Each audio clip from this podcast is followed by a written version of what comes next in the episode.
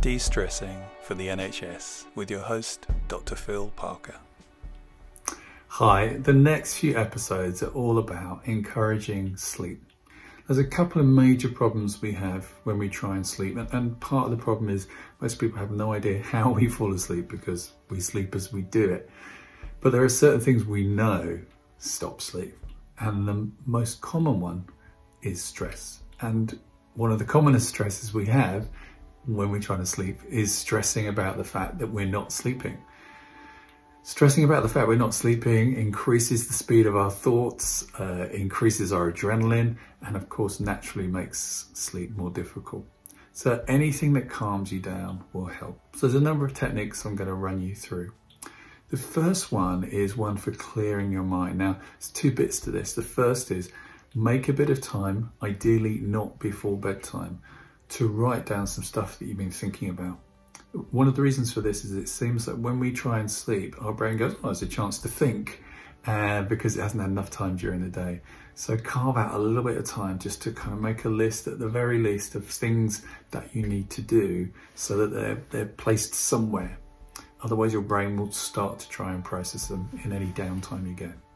If you find when you're lying down and getting ready to sleep that you start to find yourself thinking a lot, then use this exercise called the elephant exercise. Very, very simple. All you do is you imagine that you have a stack of post it notes and that you have a, a, stable of very, very tiny elephants with wings.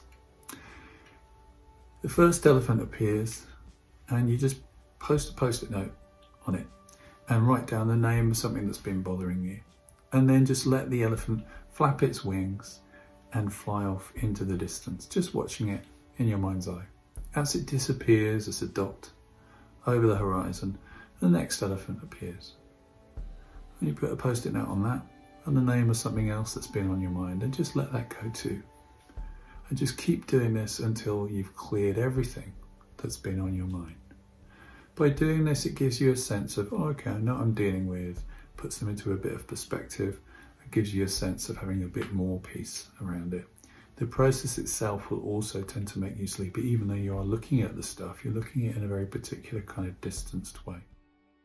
It's a very brief episode. The next episode is just going to be me taking you through a very, very relaxing technique designed by a very famous hypnotherapist and psychiatrist, Milton Erickson, uh, actually designed by his wife.